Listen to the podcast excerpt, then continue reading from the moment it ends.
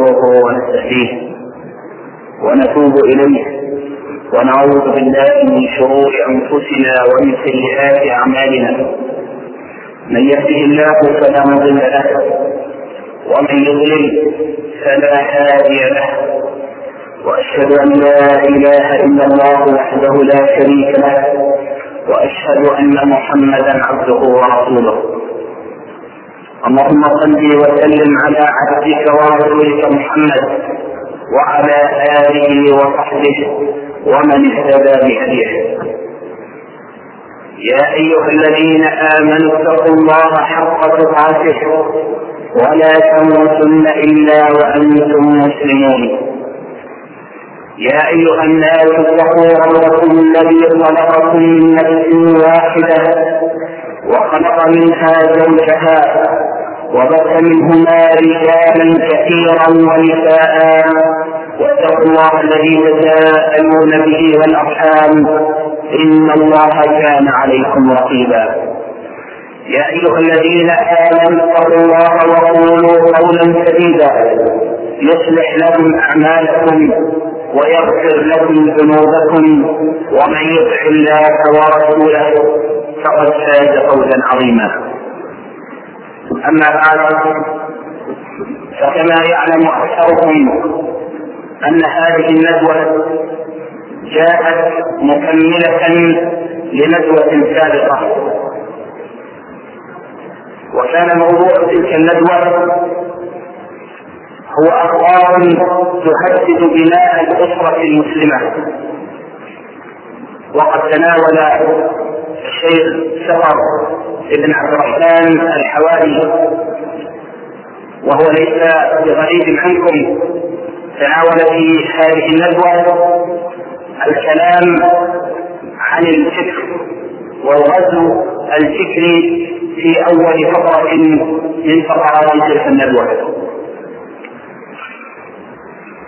وكيف يسخر الإعلام وأجهزة الإعلام سواء كان إعلاما مرئيا أو مقروءا أو مسموعا كيف يسخر هذا الإعلام في نشر فكر غير إسلامي تغزى به القلوب والعقول فتتأثر به الأبناء فتتأثر به النساء والأولاد والرجال وكل أعضاء الأسرة.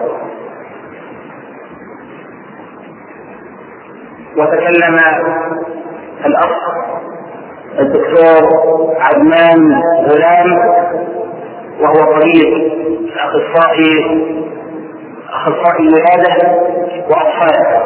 تكلم عن الآثار النفسية والآثار والآثار آه العقلية والعضوية نتيجة المكوث في الساعات الكثيرة والساعات الطويلة أمام أجهزة الإعلام وخاصة المرئية منها مثل التلفاز والفيديو.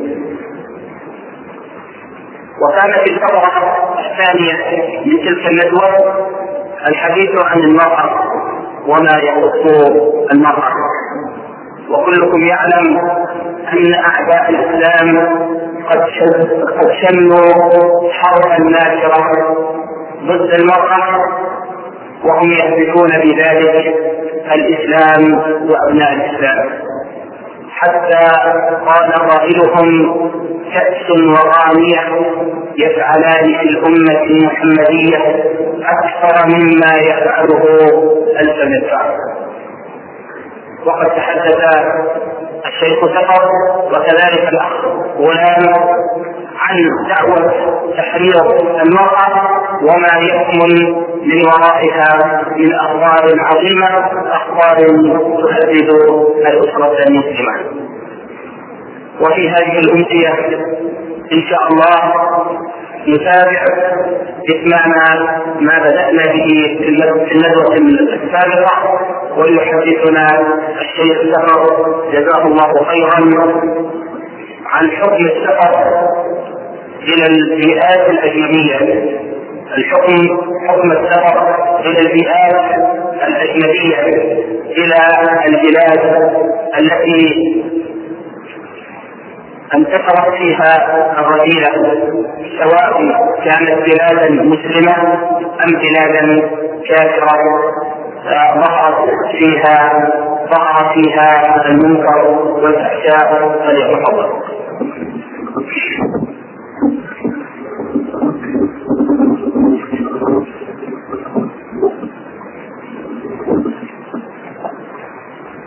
الحمد لله رب العالمين وصلى الله وسلم وبارك على نبينا محمد المبعوث رحمة للعالمين. أما بعد أيها الإخوة الكرام فالسلام عليكم ورحمة الله وبركاته. ونسأل الله تبارك وتعالى بادئ البدء أن يوفقنا وإياكم للعلم النافع والعمل الصالح وأن يجعل أوقاتنا معمورة بطاعته وأن يكتب لنا أجر مثل هذه الساعات التي نحتسبها عند الله تبارك وتعالى ويجعلها في موازين أعمالنا يوم نلقاه ونحن أحوج ما نكون إلى حسنة تضاف أو إلى سيئة تمحى. إنه على كل شيء قدير. وبعد فكما سمعتم من الأخ المقدم كتابه الله موضوعنا الليلة استكمال لما في الندوة الماضية وموضوع السفر إلى بلاد المشركين أو إلى البيئات التي تنتشر فيها البدع والرذيلة وإن كانت بلاد إسلام في الأصل.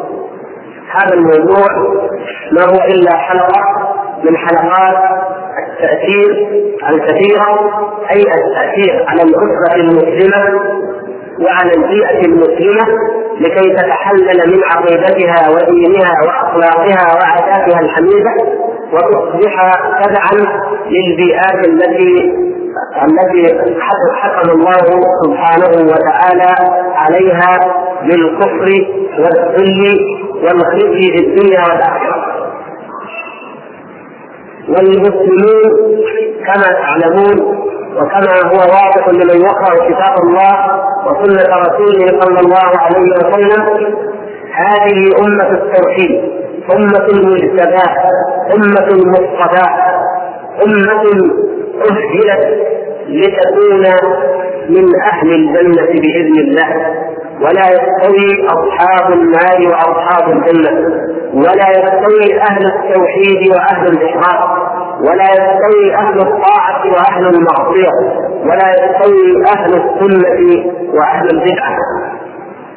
ومن هنا كان من علامه ومن أوضح الدلائل على أن الإنسان قد أسلم وجهه لله عز وجل وآمن بكتاب الله هاديا. وبمحمد صلى الله عليه وسلم نبيا أن يفارق المشركين من جهتين.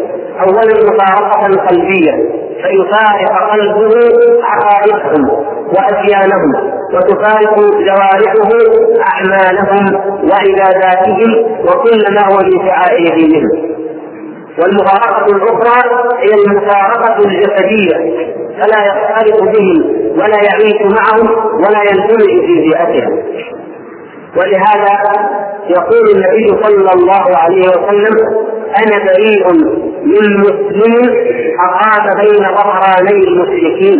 قيل كيف ذلك يا رسول الله؟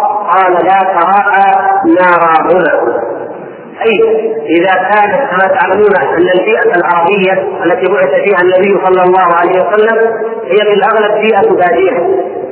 والعرب ينزلون في الأودية وهذا يوقد نارا والاخر نارا على مسافة ما. فيقول النبي صلى الله عليه وسلم لا تراءى نارهما أو لا تتراءى نارهما. يعني لا يرى المسلم نار المشرك ولا يرى المشرك نار المسلم. فيبتعد عنه ابتعادا شديدا ويغيب عنه في شعب الجبال حتى لا يرى كل منهما نار الآخر ومن من أجل ذلك أيضا شرعت الهجرة. الهجرة كما تعلمون من بلد الكفر إلى بلد الإسلام. وكما كان المهاجرون الأولون يهاجرون إلى المدينة. وكان الذي يرجع عن الهجرة في أول الإسلام يعتبر مرتدا أو في حكم المرتد، أي الذي يرجع من الإقامة في بلد الإسلام فيعود إلى بلد الشرك وينتقل إليه.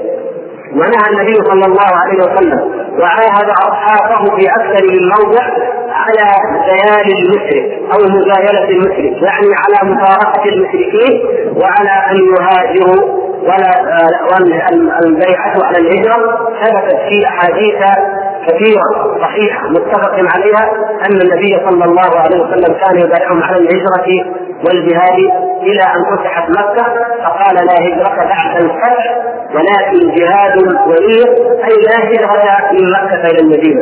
وأما ما عدا ذلك فإن الهجرة باقية من بلد الكفر إلى بلد الإيمان. وما ذلك إلا لأن الإنسان يتأثر في حياته في بيئة الشرك يتأثر بما يقوله المشركون وما يعتقدونه هو وأبناؤه وأهله والعود وللمؤمن مأمور أن يمحص إيمانه وأن يمحص علاقاته وأواطره وأواطره ولهذا أنزل الله تبارك وتعالى قوله يا أيها الذين آمنوا لا تتخذوا عدوي وعدوكم أولياء تلقون إليهم بالمودة. فقد كفروا. إلى الايات في سوره الممتحنه وكانت بعد ما تم من صلح الحديبية. ومع ذلك فإن الله سبحانه وتعالى قطع بهذه الصورة بقية الأواصر وإن كانت قد تخالف بعض نصوص الصلح إلا أنها قطعت تلك الأواصر والعلاقات إلا علاقة الإيمان كما بين ذلك سبحانه وتعالى في حكم المؤمنات المهاجرات فلا تتبعوهن إلى الكفار. وكما بين سبحانه وتعالى في أنه لا علاقة ولا ذكر ولا ولا صلة إلا فقط التعامل الحسن للذين لم يؤذوا المسلمين ولم يخرجوهم من ديارهم ولم يظاهروا على إخراجهم وعلى ذلك أجمع فقهاء الإسلام واقالوا في مصنفاتهم الفقهية. حتى أن المسلمين أن كثيرا من الفقهاء نصوا على ان المسلم الذي يدخل في الإسلام ولكنه لا لا يأتي إلى بلاد المسلمين بل يبقى في بلاد الكفار أن حكمه حكم الكفار لو بقي معهم أو لو رؤي في قصرهم فقتل لاعتبر كافرا. فالأمر اذا خطير والقضية ليست بالأمر الهين. وما ذلك إلا لأن المسلم يجب أن يتميز عن هؤلاء الكفار وعن المشركين ولو كان منهم ولو كان من بيئتهم ولكنه أسلم وآمن يجب عليه أن يفارق بيئتهم وينتقل إلى بيئه الإسلام. ولكن الذي حصل مع الأسف كان هو عكس ذلك تماما.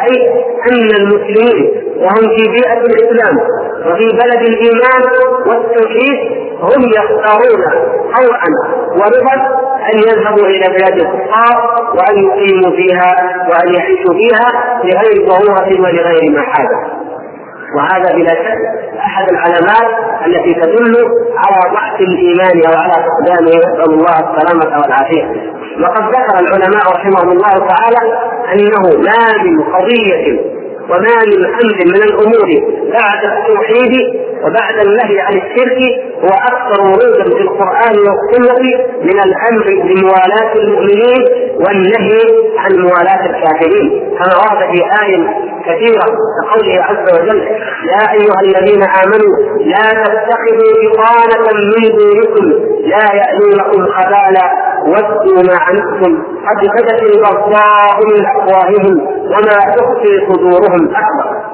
وكقوله تعالى لتجدن أشد الناس عداوة للذين آمنوا اليهود والذين أشركوا. وكقوله تعالى يا أيها الذين آمنوا لا تتخذوا اليهود والنصارى أولياء بعضهم أولياء بعض ومن يتولهم منكم فإنه منهم. ويقول جل شأنه إن الكافرين كانوا لكم عدوا مبينا. ويقول لا يطلبون في مؤمن إلا ولا ذمة. آيات كثيرة وأحاديث كثيرة وعاها المسلمون الأولون وعاها المجاهدون الذين كانوا مع رسول الله صلى الله عليه وسلم ومن بعده فكانوا لا يرون ولا يستحلون أن يقيموا في بلاد الكفار ولا أن يذهبوا إليهم إلا لضرورة أو حاجة ملحه وكما تعلمون إنما يذهبون إما يذهبون للدعوة إلى الله ويعودون أو يذهبون رسلا من المسلمين إلى تلك البلاد.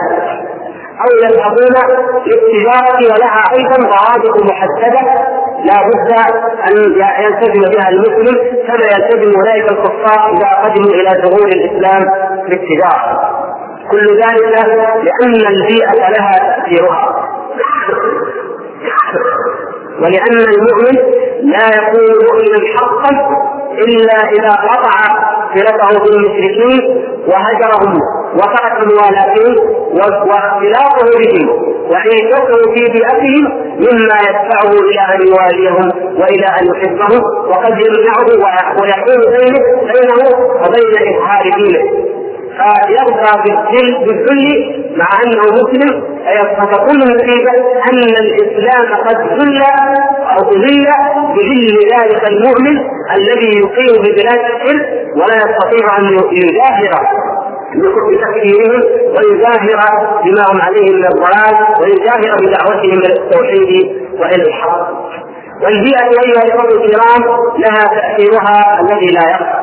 ومن أكبر العوامل في هدم الأمة الإسلامية وفي هدم الأسرة المسلمة بالذات هو ما ما ارتكبه المسلمون من آه، ذنب عظيم باستحلالهم واستمرارهم أن يسافروا إلى بلاد المشركين ويقيموا في تلك الديار.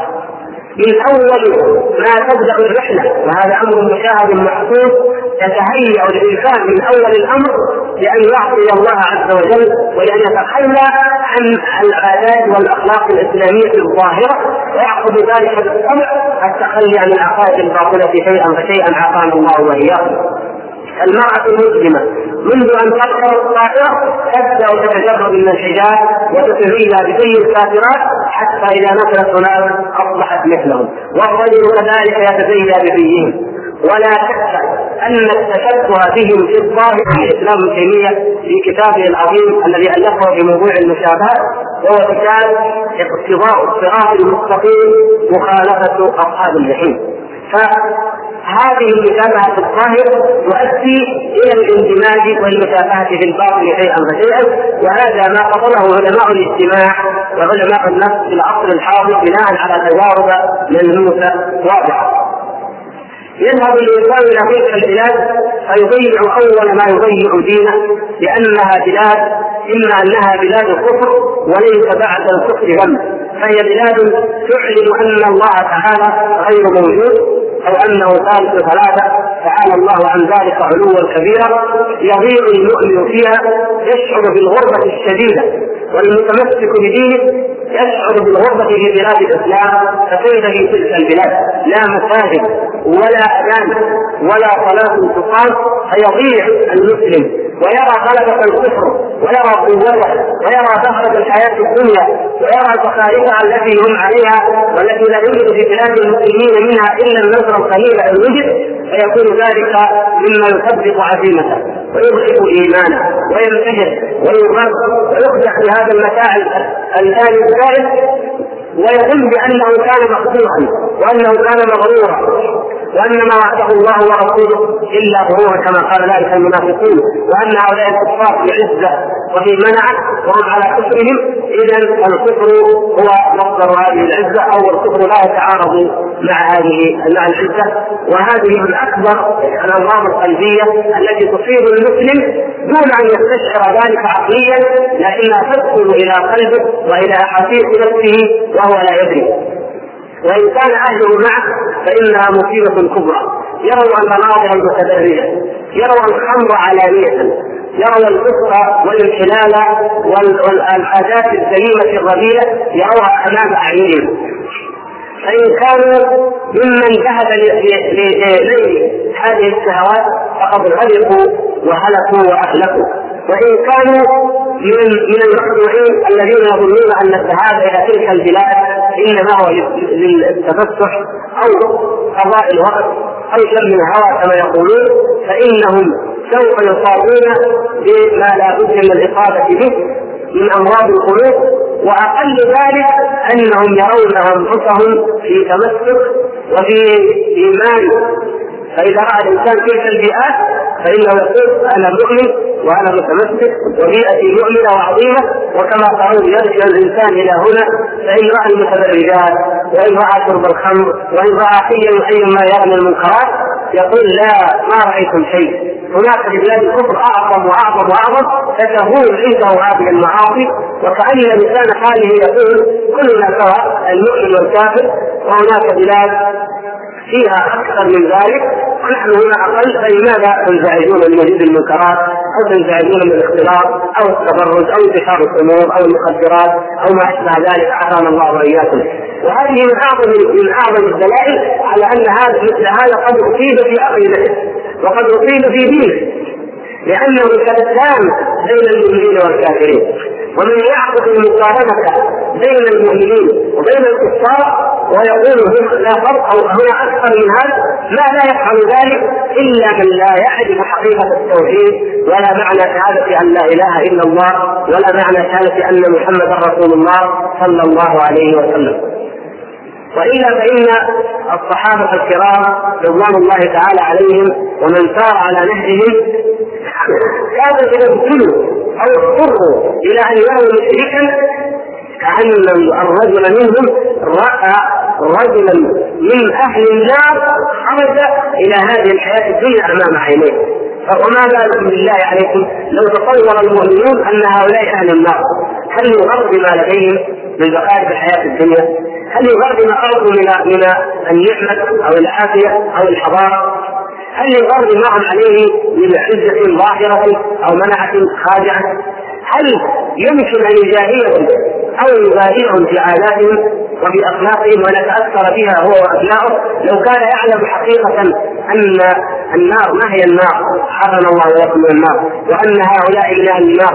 وأن ما بين هذا الذي امامي وبين النار إلا أن يموت وما اقرب الموت وما أسرع الموت. وكل اخر قريب. وأن هؤلاء اعداء الله عز وجل ونحن المسلمين أولياء الله عز وجل. فكيف يستوي اعداؤه ويستوي اولياؤه في ميزان المسلم حتى نقابل ونقول هذا أخف أو هذا أقل؟ وأدهى من ذلك أن يأتي بعضهم فيقول إن تلك البيئات فيها نظام وفيها أخلاق. وفيها وفيها فيكون آه، نسأل الله العافية يقول ممن مدح الكافرين وذم المسلمين. وبعضهم يقول علانية. يقول أفضل للمسلمين وخير من المسلمين وهذا من الكفر الصراح الذي يقابل كتاب الله عز وجل وسنة رسوله صلى الله عليه وسلم. والحمد لله أن بعضهم منهم يذهب ولكنه يعود وهو في في منع. وفي حصانه يذهب مخدوعا فيعود بعقل شديد حتى أن بعضهم أقسم بالله قال أقسمت بالله أنني إذا عدت إلى بلادي أنني أول ما أنزل إلى إلى السعودية أن أسجد شكرا لله عز وجل. وفعلا نزل من سنن الطائرة قام جدة وسجد لله عز وجل خاصه انه رجع من تلك البلاد. وقال والله ما ذهبت إليها إلا على انها بلاد حضارة ورقي وتقدم. فلما رأيت ما رأيت أقسمت على نفسي أن ونذرت أن أفعل هذا والا أعود إليها. فإذا كان هذا ضمير ضمير السيطر فكم من ضمائر ماتت وكم من قلوب قد أصابها المرض فقتلها وقد فيت الحجارة وأشد قسوة حتى إن اولئك في تلك البيئات أصبحوا يأتون بما ينفع له الجبين يفتحون البارات والخمارات والمرافق ويكتبون عليها باللغة العربية دار مكة أو مرقص مكة أو منهى المدينة أو والله قال بعض إخواننا راى ذلك بام عينه يسمونها بأسماء عربية ويكتبون عليها باللغة العربية ويأتون بمترجمين أو كل مسائل الخدمه يقول تعالى لماذا؟ قالوا لأن المسلمين يأتون ليخدموا وليسلموا فهذا بلا شك لا يفعله إلا من من اذا إذا رأى المؤمن هذه هذه المظاهر إذا رأى كيف يصطادم أعداء الله عز وجل فلا يرضى بذلك ولا يرتاح إليه إلا من خلق قلبه من الإيمان نسأل الله السلامة والعافية.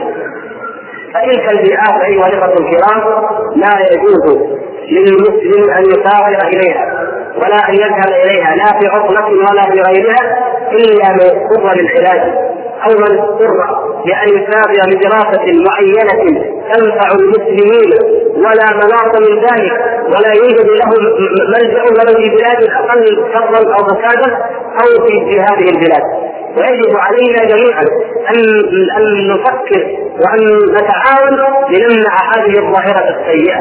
ويجب علينا أن ناخذ على أيدي أولئك الذين يخالفون حكم الله هذا الواضح كالذين يدعون إلى الاقتضاد في في آه، تكاليف السفر إلى تلك البلاد، الذين ينشرون الدعايات التي تطمع وترغب الشباب وغيرهم في الذهاب إلى تلك البلاد، بلاد فيها الصلبان فيها الشيوعية والإلحاد فيها مدن العراق فيها ما لا قد يخطر على قلب مثلي أو مثلكم ممن لم يذهب إلى تلك البلاد ولا يتصور ومن جاء من هناك فانه يحدثنا بأحاديث لا نظن أنها توجد في عالم الوجود. فيجب علينا جميعا أن نتعاون على ذلك وأن نسد كل المنازل المؤدية إليه. ومنها منبذ الاستيعاب بان نتعاون جميعا ونوجد كل الوسائل التي من شأنها الا يبتعد الطالب المسلم إلى تلك البلاد. ولو تعاوننا على ذلك من مسؤولين ومربين وآباء لاستطعنا بإذن الله تبارك وتعالى أن نقاوم أثر تلك البيئة. واليابان وهي دولة شرقية.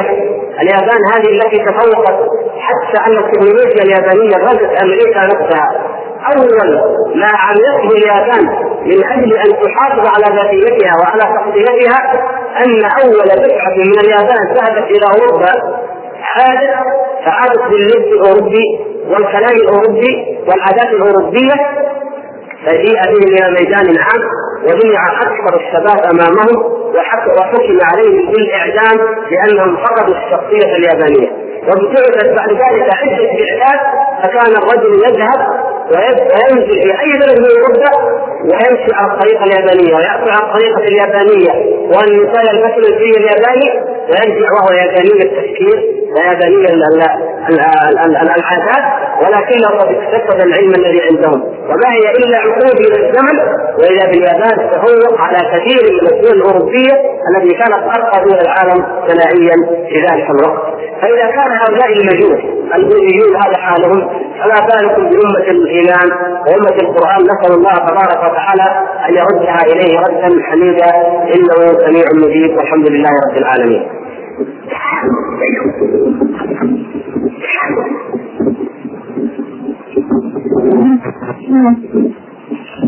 ليس السبب للبيئات الموضوعه هو السبب الوحيد في تأثر البيئة المسلمة والأسرة المسلمة بالفساد المنبعث من هذه البيئات ولكن كما تعلمون أن استخدام أفراد من تلك البيئات لا بد وأن يؤثر في البيئة المسلمة والأسرة المسلمة هذا هو الموضوع الذي سيحدثنا عنه الأخ عدنان غلام فليتفضل.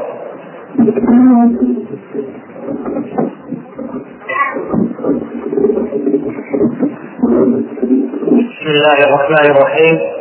الحمد لله رب العالمين والصلاة والسلام على سيد المرسلين سيدنا محمد وعلى آله وصحبه أجمعين. ومن دعا بدعوته واهتدى بهداه إلى يوم الدين.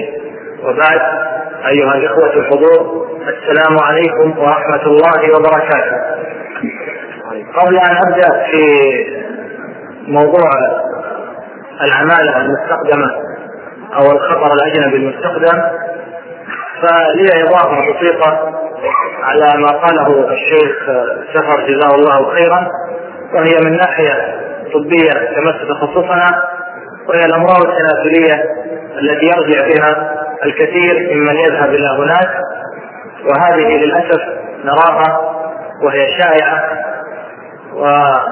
وحتى بدأت النشرات وبدأت الدراسات عنها. وهناك كما سمعتم مرض أخبر عنه في الرياض وذكر بأنه سمي بمرض بانكوك وهو يصيب هؤلاء أكثر هؤلاء كانوا ممن ذهب إلى تايلاند عاصمتها بانكوك ورجع بهذه الأمراض نسأل الله العافية. ولا تخفى عليكم أمراض كالزهري والسيلان. والآن مرض فقدان نقص المناعة المكتسب هذا الذي عرف بالإيدز. الذي أخاف البلاد والعباد هذه كلها موجودة في بلادهم والذاهب إلى هناك ولا يحزن نفسه ولا يحكمه الله سبحانه وتعالى يغوص في هذه الشهوات والملذات فيرجع وينشر هذا في مجتمعنا وأول من يهديه هذه الهدية هي تلك الزوجة العفيفة المسكينة الموجودة في البيت ولا تعلم ماذا فعل زوجها في فسحته أو في إجازته أو في شمه للهوى كما ذكر أخي؟ ورجع لها بهدية عظيمة هدية تجعلها يعني متأثرة طول حياتها والعياذ بالله. والذي يشك في كلامي أو يعتقد أن كلامي غير صحيح فليزر زيارة واحدة لعيادة الأمراض الجلدية والتناسليه ولينظر عدد الحالات في اليوم الواحد. لا أقول في الشهر أو في السنة بل فلينظر عدد الحالات في اليوم الواحد فقط لا غير من ناحية الاستخدام لبلادنا فإن الأسرة المسلمة بالذات يعني غالب أحوال الأسر أتكلم عن غالب المجتمع يتعرض للاستخدام من ثلاث جهات. ما عرف بالخادم الخادم؟ في اللغة العربية يشمل الرجل والمرأة وما عرف بالسائق وما عرف بالمربية. هذه الثلاثة أمور هذه الثلاثة أنواع من الناس الذين نستخدمهم. لهم أكبر الأثر في هدم هذه الأسرة المؤمنة. قبل أن أستعرض الآثار الحديثة أود أن أرجع بكم في التاريخ قليلا. وأذكر حديث حذيفة بن اليمان حقيقة لا أذكره بالضبط الآن إنما سأحاول أن أستجمعه. حديث حذيفة بن اليمان رضي الله عنه الذي رواه الإمام مسلم في صحيحه أنه سأله أمير المؤمنين عمر بن الخطاب رضي الله عنه عن الفتن وأخبره بقول النبي صلى الله عليه وسلم تعرض الفتن على القلوب كالحصير عودا عودا فأيما قلب مشربها نكت فيه نكته سوداء وايما قلب رفضها نكت فيه نكته بيضاء حتى تصبح على قلبين أبيض خالصا وأسود مربدا كالكرز مجخيا لا يعرف معروفا ولا ينكر منكرا. ولكن هذا لم يكن الذي سأل عنه أمير المؤمنين عمر بن الخطاب رضي الله عنه فقال ليس عن هذا سألتك. فقال تسألني عن الفتن الذي تموج كموج البحر. قال نعم عن تلك الفتن. فقال حذيفة بن اليمان رضي الله عنه ما لك ولها إن بينك وبينها بابا مغلقا ويوشك الباب أن يكسر فقال عمر بن الخطاب رضي الله عنه أو يفتح الباب أو يكسر قال لا بل يكسر فقال عمر وددت أنه لو فتح فكان يعني قد يغلق في المستقبل أما أن يكسر فلا عمل في غلقه ثم قام عمر رضي الله عنه وخاض الناس في هذا من هذا الباب الذي يقف في وجه الفتن والذي يحمي هذه الأمة المحمدية أمة محمد صلى الله عليه وسلم بعد نبيها وتكاثرت الأقوال فلم يجدوا بدا من أن يسألوا صاحب الحديث امين السر حذيفة بن اليمان رضي الله عنه فقالوا ومن هذا الباب يا حذيفة؟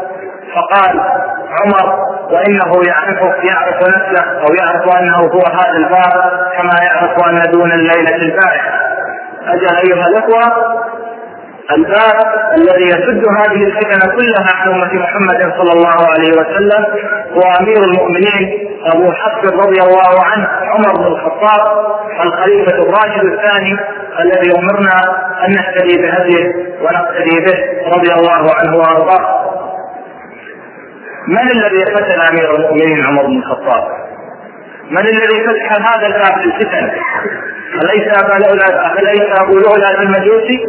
ومن كان أبو لؤلؤ المجوسي خادم مستخدم انظروا هذا الخبر من بداية الإسلام من بداية تحرك هذه الأمة من بداية نضوجها في يعني مع أطول خليفة عاش خليفة الراشد أمير المؤمنين تعرفوا كيف كان عهده على مدى عشر سنوات وأنه هذا الباب الذي يسد الفتن لم يكسر هذا الباب إلا عمالقه اجنبيه مستخدمه وقتل على يد أبي لؤلؤة المجوسي فرحمه الله عليه ورضي عنه.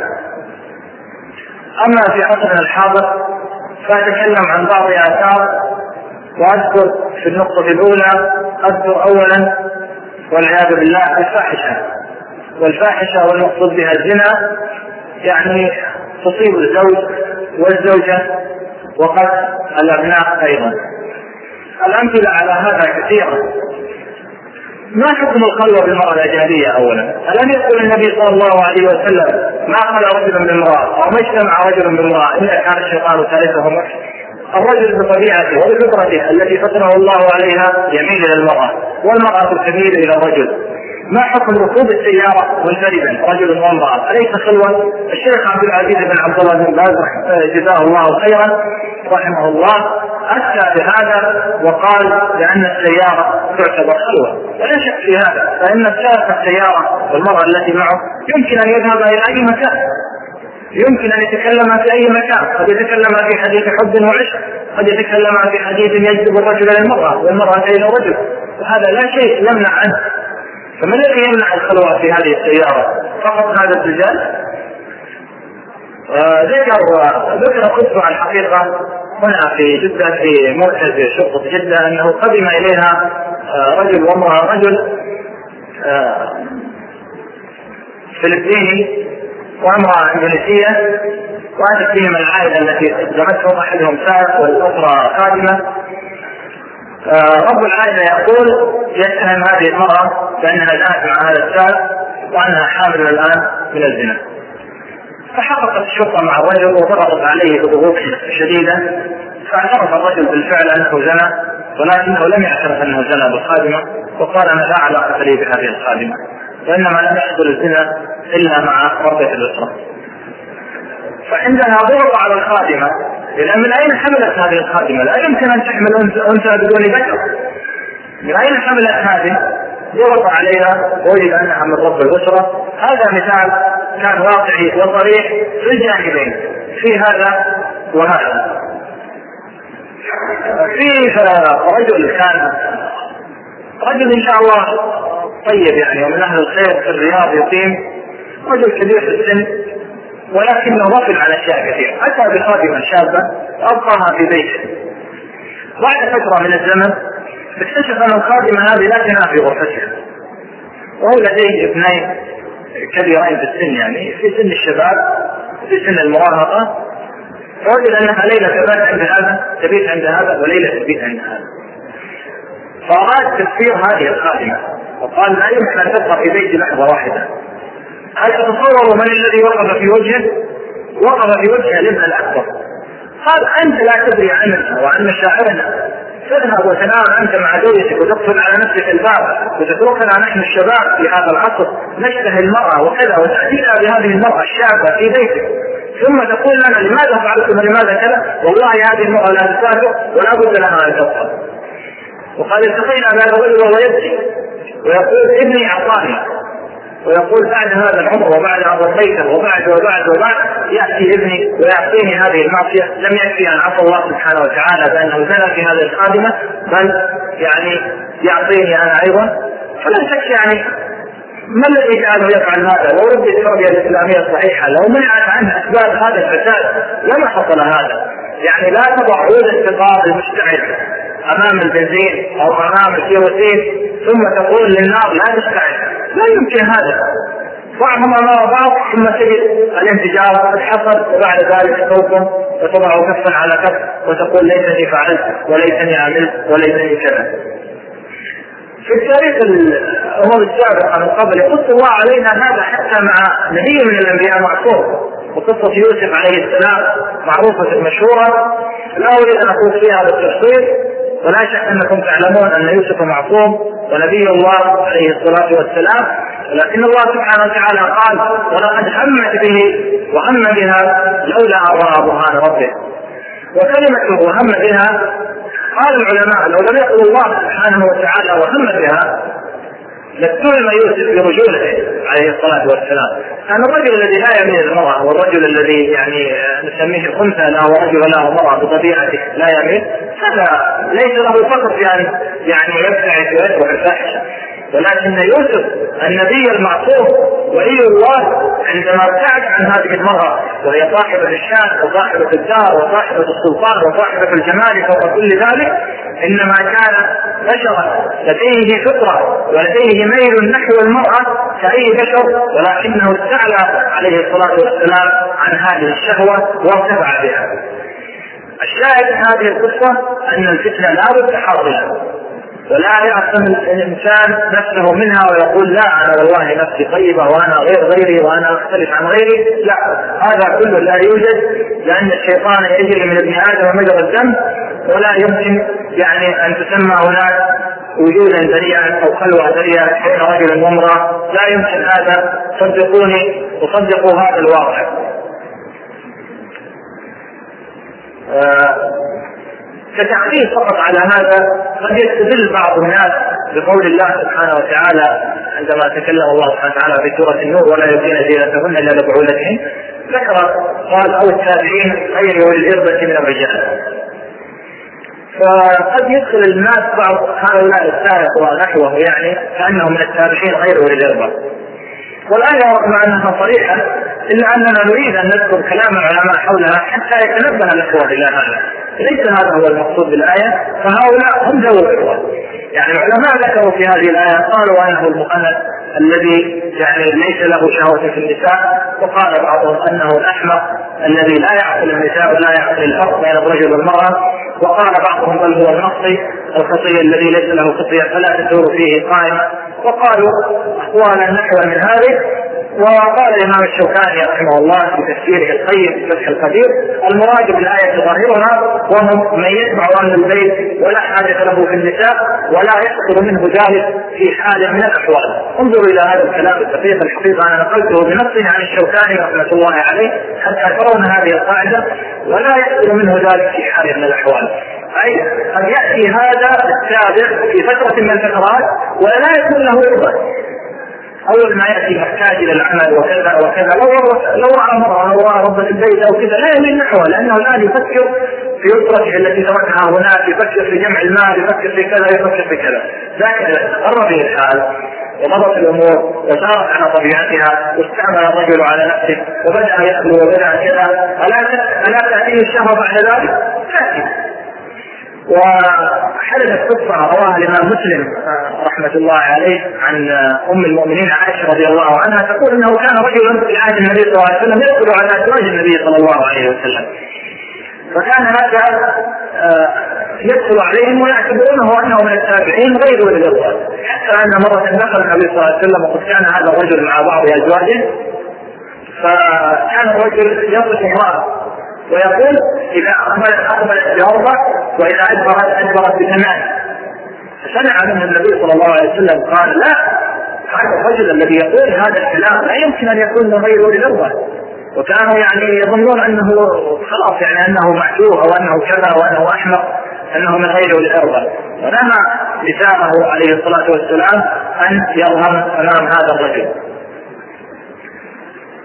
الأثر الآخر الذي قد تؤثر فيه هذه البيئات أو هذه العماله المستخدمه في داخل البيوت وهي آه، من ناحية عقيدة هذا البيت المسلم. للاسف يعني كثير من الناس ولا أقول أكثر الناس فأكثر الناس ولله الحمد يفضلون المسلم على الكافر ولكن هناك عدد ليس بالقليل يعني لا يفرق بين المسلم والكافر فإذا استخدم يستخدم يعني أي ديانة ولا يهتم بذلك. ونخص بهذا يعني ثلاث ديانات آه، أثرها كبير وهي الهندوسية والنصرانية والبوذية. فالبوذية يأتون من تايلاند وفي غالب أمرهم والنصرانيات يأتون من الفلبين في غالب أمرهم والهندوس يأتون من شبه القارة الهندية بشتى دولها المعروفة. فهؤلاء يعني محاكاتهم والاحتكاك بهم لا شك لها دور ولها تأثير على هذه الأسرة المسلمة وبالأخص الأطفال. تصوروا لو ترك طفل مع مربيه يعني أقل ما فيها أنها لا تذكر اسم الله تعالى. يأتي هذا الطفل ياكل فلا تذكر له اسم الله سبحانه وتعالى. بل من المؤكد أنها تذكر اسم غيره. يأتي هذا الطفل لينام بدل أن تقرأ عليه آية الكرسي وهذه النوم حتى يحفظه الله سبحانه وتعالى من كل شيطان. الله أعلم ماذا تقرأ عليه. وهذا امور يعني يلمسها الإنسان ويراها ف هذا ليس له علاقة بالأعمال داخل البيوت ولكن مثال من واقع المستشفيات مثلا هناك ممرضات قد يتكلم مصارى يتكلمون مع بعض المرضى في كلام ولا يدرون المرضى في هذا في كلام من الإنجيل. وياتون لهم بنصوص من الإنجيل والمرضى لا لا يدرون. فيحدثونهم عن الأخوة ويحدثونهم بكلام قاله المسيح ويذكرون لهم هذا نصوص الإنجيل ونحن كذا وأننا كذا وأننا كذا. وهذا المسلم المسكين لا يعلم بهذا. فلا شك أن هذا الأثر يعني له أثر كبير والأسر التي تستخدم اعمالها كافرة بعيدة عن الإسلام يتأثر أبنائها ويخرجوا بتربية غير إسلامية ولا شك في هذا. وترونه لا شك في المعارف ومن تعرفون هل استخدم هذا هؤلاء الناس. أما من ناحية الأخلاق والسلوك فايضا حدث ولا حرج. مسلمهم وكافرهم المسلم الله أعلم بحاله يأتيك من بلاد يعني كثير من المسلمين أو المسلمات يأتون ولا يصلون. وهذه ملاحظة بل لا يعرف كيف يتوضأ ولا يعرف كيف يصلي.